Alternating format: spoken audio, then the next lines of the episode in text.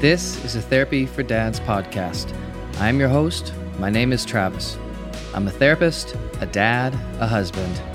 Here at Therapy for Dads, we're reclaiming the narrative of fatherhood, one story at a time. You can follow the journey on Instagram at Therapy for Dads and our website, www.therapyfordads.com. Welcome.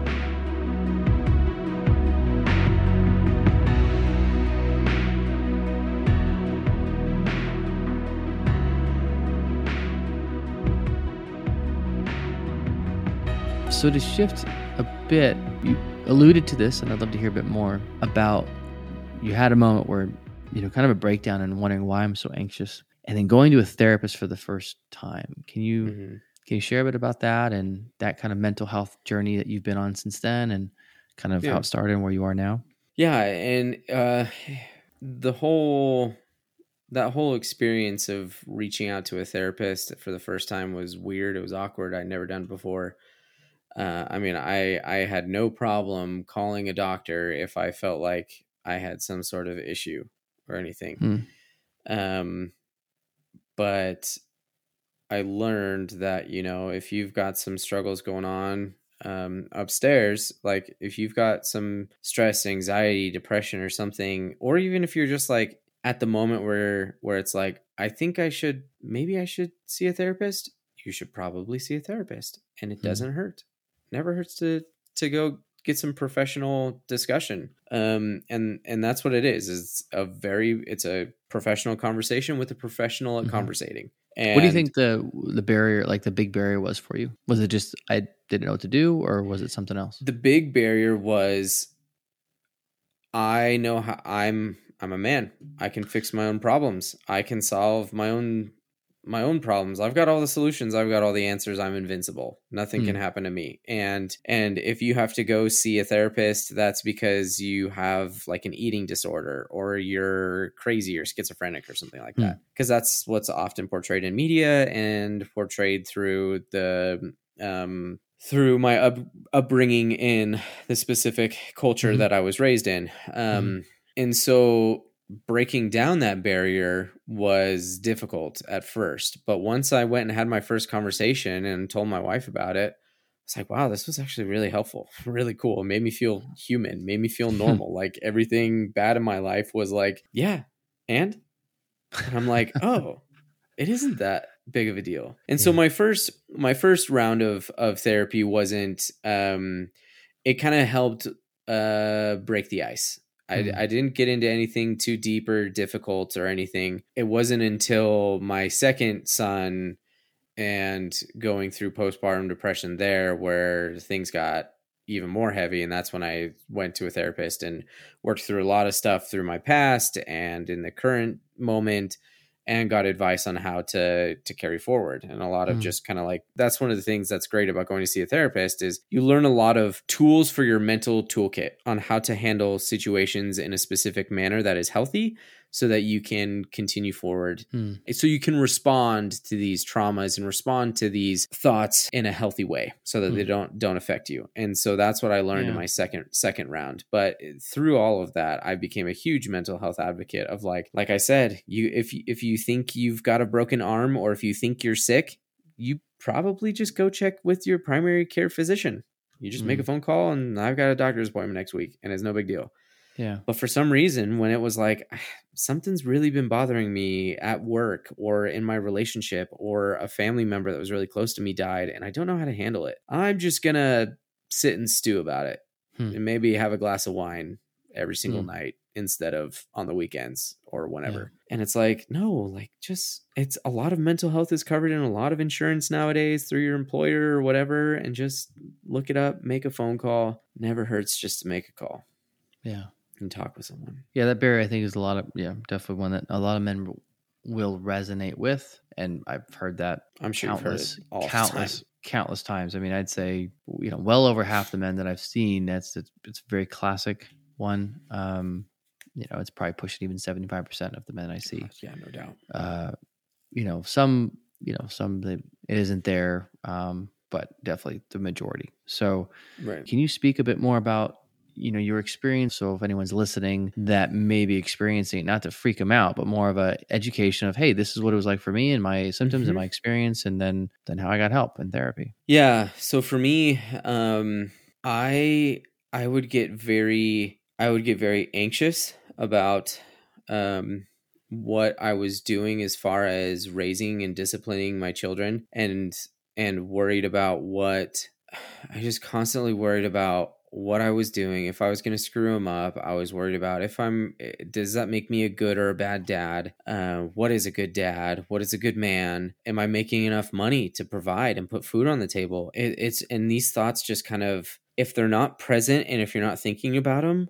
they're affecting your your day to day decisions subconsciously. I noticed, and uh, I noticed looking back, um, not during the moment, obviously. Um, and then I, you know, part of part of some of the other symptoms of depression, like I'm a huge hockey fan. I love to play hockey, and I love Mhm. to to watch it and be involved in everything Mhm. and um, also with with my blog i love to take photos and do photography and and share share bits and pieces of of my life to help other men and all of that just falls by the wayside Hmm. like a rock i Yeah. you know you're just not not interested in the things that that previously brought you joy and i fall inward on myself and what i mean by that is i stew on my thoughts i don't talk about them i don't share Mhm. them with my wife i'm not open i'm closed and i spend a lot of time alone Hmm. whether it's playing video games or I don't know, just like scrolling Facebook or Instagram, trying to Hmm. get little bits and pieces of dopamine from comedy Hmm. skits or whatever. yeah Because, like, I mean, it, it makes me think back on, and, and luckily for me, this is just kind of like uh, for certain phases of my life and not like chronic depression like other men have gone through. Because it just makes me think about uh, Chester Bennington from Linkin Park yeah and like you see the video that his wife shared of like this was Chester the night before he committed suicide and he was Wow. laughing and rolling with his family and playing stupid games and just having a just a joyous super fun time and then it all just comes crashing down because you Hmm. get left alone and you're just in your thoughts and your thoughts are your worst enemy Hmm. Yeah, it's a it's you know sometimes the manifestation that we see on the exterior sometimes matches and Yeah. sometimes it's masked, right? and as as in my experience being a man i'm damn good at masking I think a lot of men are. Yeah, a lot of men are better at masking. Typically, yeah, we're. I think we're. We tend to be more trained in masking, right?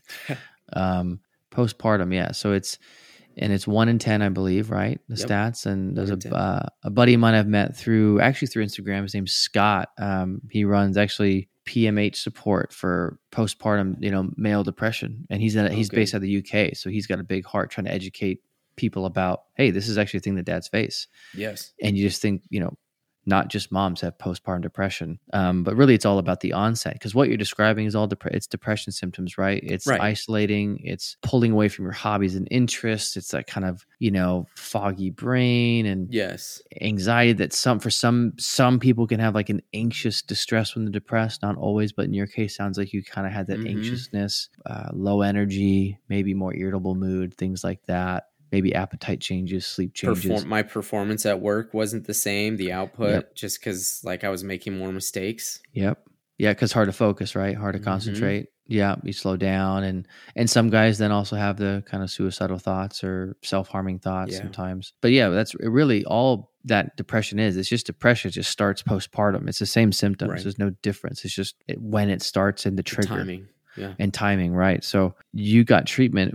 This is after your second son, and so your Yeah. treatment um, was really was it just consisting primarily of kind of talk therapy and kind of working through an understanding and education, and was there other modalities involved?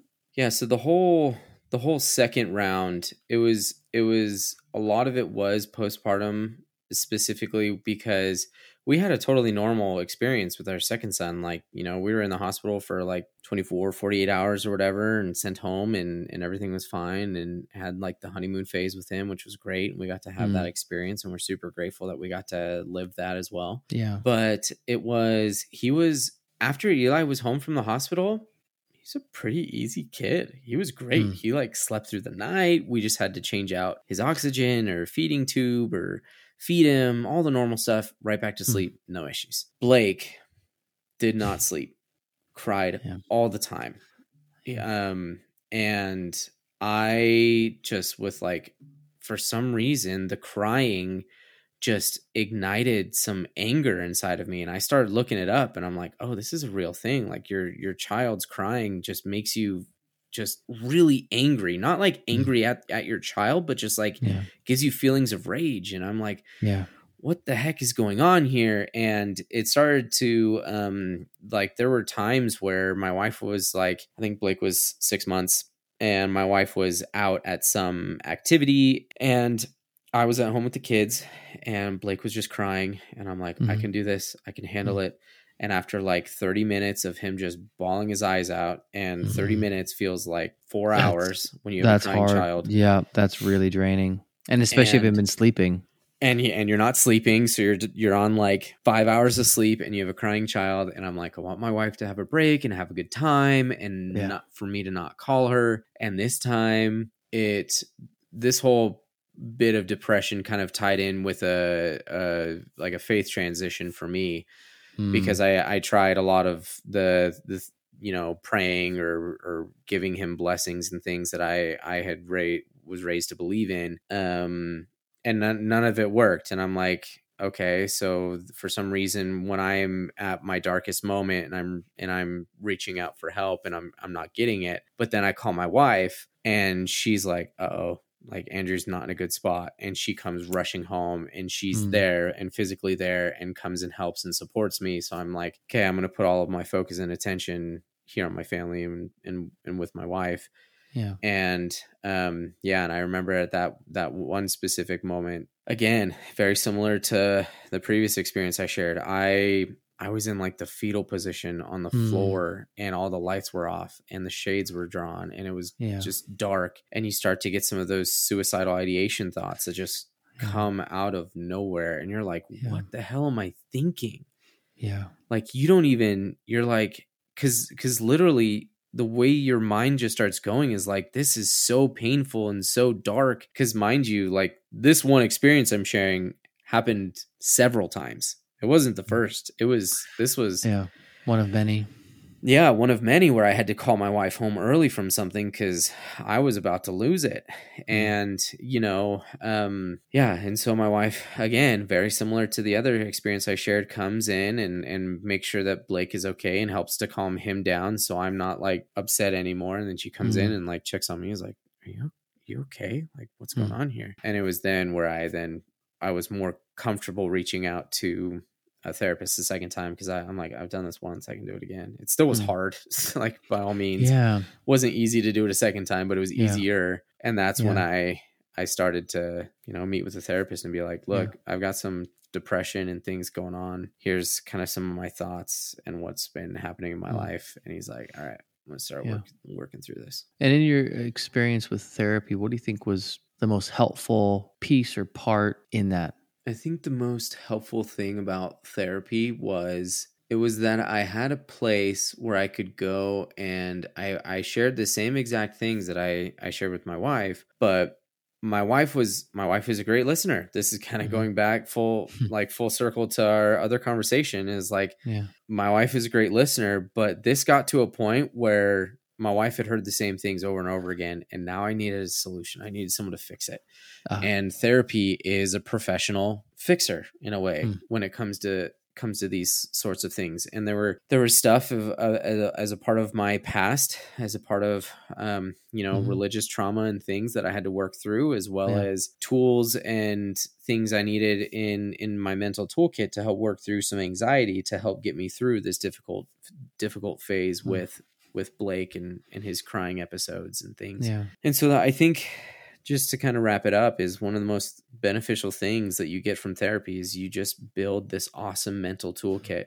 and it Mm. just helps you become a wiser person because Mm. you know you get to talk to a professional that just Yeah. is able to tailor generic information to you that helps you solve your specific issues so that in the future you can hopefully solve you can solve them on your own because you've got the tools on how to do it. I just didn't have those tools beforehand. I love that you said that. You know, that's a lot of my goal when I'm working with people is to is I, and I love I use actually use the analogy a lot, especially working with guys. Is hey, it's a toolkit. I'm giving you Mhm. tools so that one day you can use these. And sometimes you may need to come back. I call them tune-up sessions. You know, Yeah. get an oil get an oil change, maybe put some new tires on, things like that. But the hope is that I give I equip you. I don't want you dependent on me. I want you to be equipped to use these tools to go live your life. And if you hit a bump, if you get a flat tire, come back.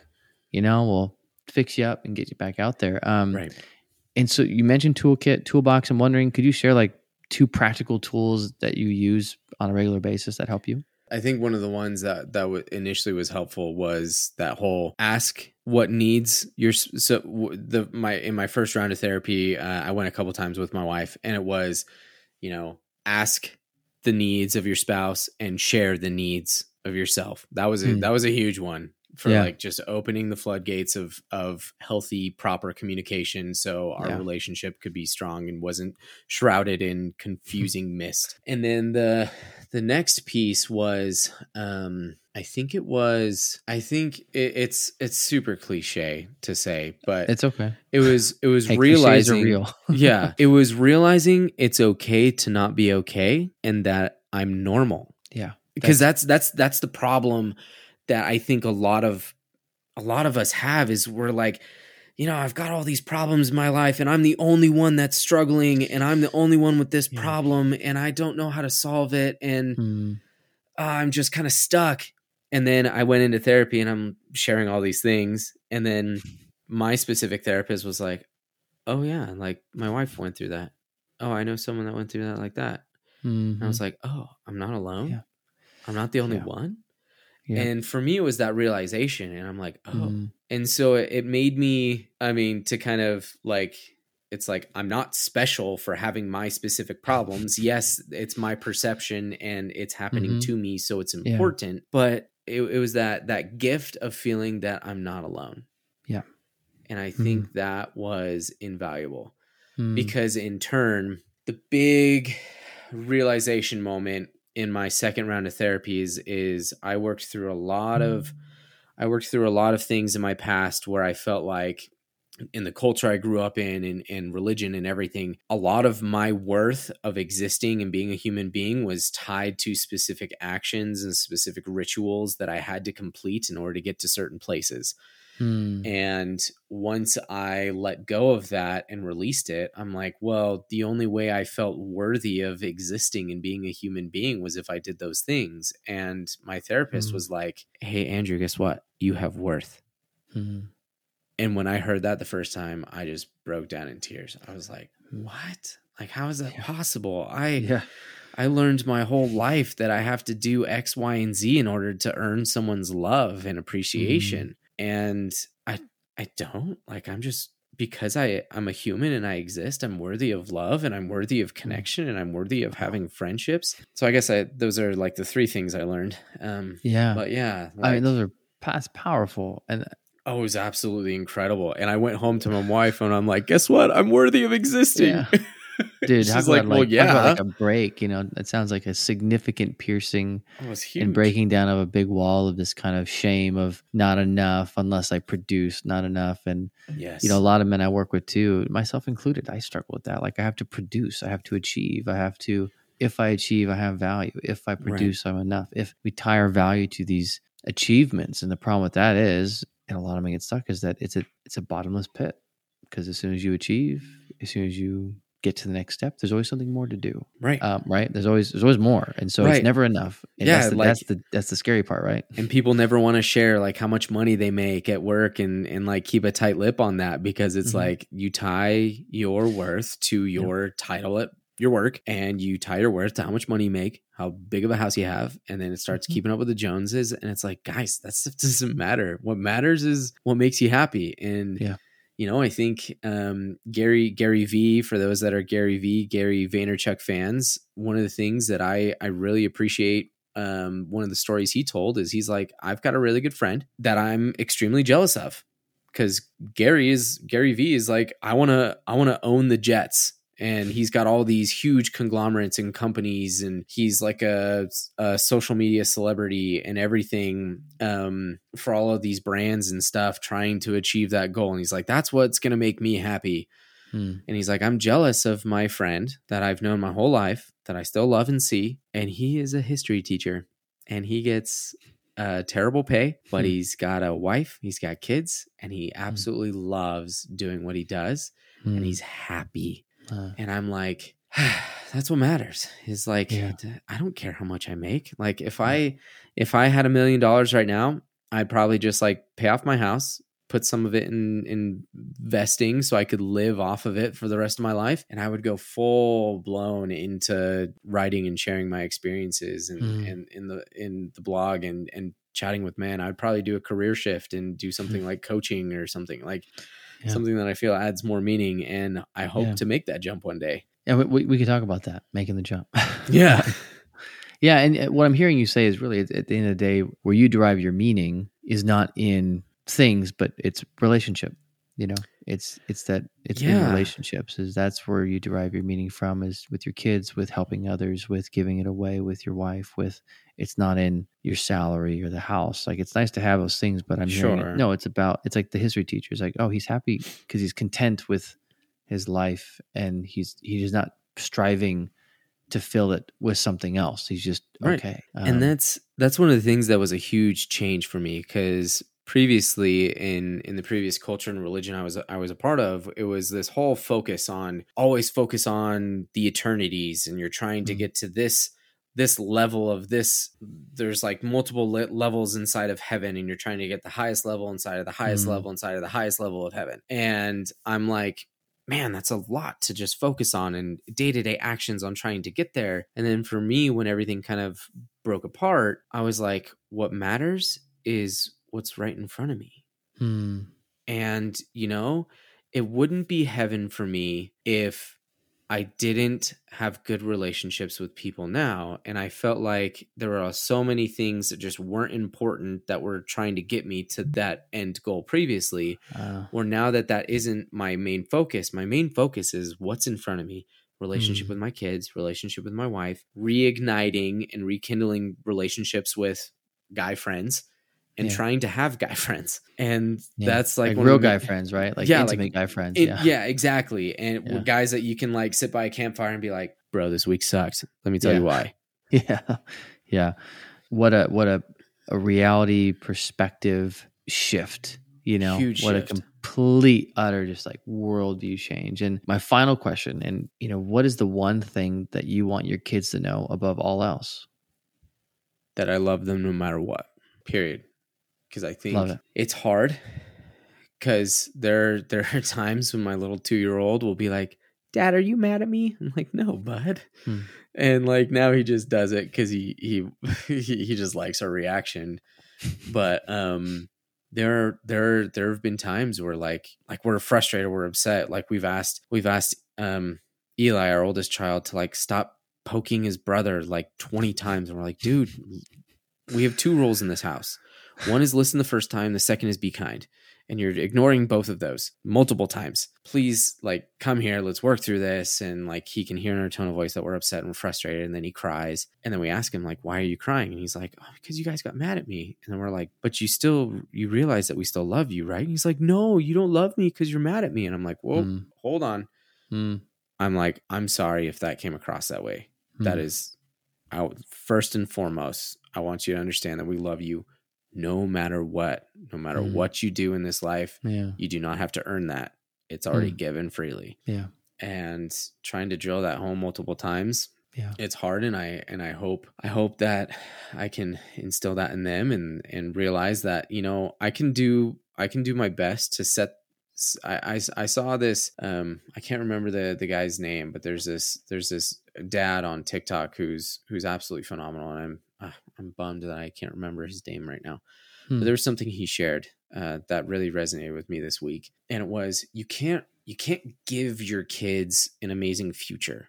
That's their job. Mhm. they're in charge of their own future.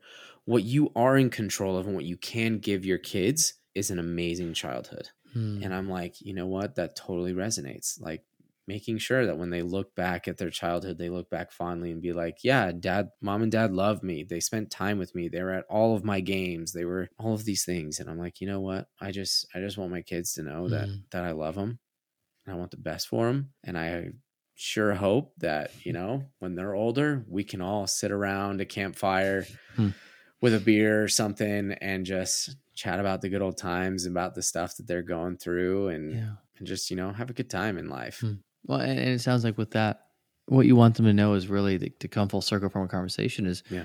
really instilling them that instilling in them at a young age the truth of their value Yes. and kind of fighting against that. I think natural thing that kids tend to do is they tend we could really get stuck in shame because we all have shame, which is like I'm not enough, I'm not valuable, I'm not lovable. We all we all deal with that, but you're really hitting it like nope, nope, nope, nope, nope, like hitting it And over it's and over hard. again.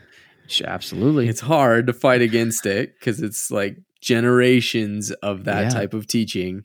but you're doing it. I mean, But you're you're shift. Yeah, you, it is, and and you have the awareness and mindsight and intentionality to recognize you're breaking your uh, you know the generational stuff of like I want to give a different vision to my children's generation and teaching them vulnerability and Right. you know maybe a a, a more holistic way to be a man. Uh, yes. a healthier version of what it means to be masculine and a man and Yeah. str- to be strong and all that that means Right. and to know that their value and worth is not tied to a paycheck or to their grade or to their you know we still need to be corrected at times and Yeah. And discipline is about teaching right and, and saying hey we got to be you know kind and listen and these things but your their value doesn't tie to that and really hitting that every single time is is it hard? Yeah but you're you're really changing that and breaking the cycle from your past and really intentional about giving a healthy version to your kids. And and the hope is that they really take that on. So when when and if they have kids it's like they're already kind of farther than you were right? Yeah. they're they're farther down the path. Right. and they get to work on something else. Hundred um, percent. Because you're gonna you know probably mess up in some other way I Yeah, mean, I'm me. gonna I'm gonna screw the pooch on something, and they're gonna have to go to therapy for it. And I just accept the fact that that is, it is what it is. Yeah. it is what it is and and i think what a what, you know what a wonderful thing to end on of just you know to know that they're loved you know Yeah. full stop like regardless full stop and for those that aren't british full stop means period right yes. that's what that means um i do have some brits that listen to the show and that have been on the show so they'll get it um Good, for all the americans full stop means period um so andrew man i could probably talk for hours about this stuff 100%. but I know that we need to come to a close, at least for this conversation. And, and I Mhm. thank you so much, Andrew, for being, gosh, just being vulnerable, sharing Yeah, man. Really a piece of your life, a significant part of your life, and stuff that you went through, how you navigated it with your son, dealing with your own mental health, and really also, and the shift from finding relief with your son. And by the way, congratulations on your son's heart. I mean, I, Yeah. blessings to him and for continued just strength for his heart man just to keep growing strong and and, and for you to keep passing down that new healthier uh, holistic vision of what it means to be human to your kids so blessings to you and your family man and and uh, i can't wait to share this with others to hear to, to hear your story and and we'll definitely talk soon okay Thanks, man. Appreciate it, Travis. This was All right. awesome. yeah dude have a good night Thanks for joining and listening today. Please leave a comment and review the show. Dads are tough, but not tough enough to do this fatherhood thing alone.